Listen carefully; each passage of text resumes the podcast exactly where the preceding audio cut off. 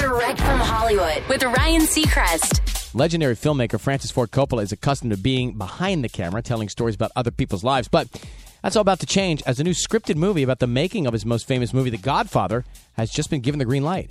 Francis and The Godfather will star Oscar Isaac as Mr. Coppola and Jake Gyllenhaal as the film's iconic producer, Robert Evans.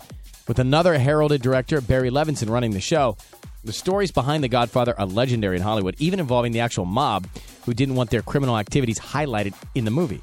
There's still plenty of important roles to cast, including icons like Marlon Brando and Al Pacino, so it'll be interesting to see who gets those.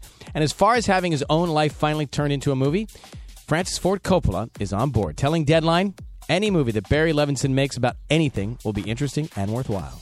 That's direct from Hollywood.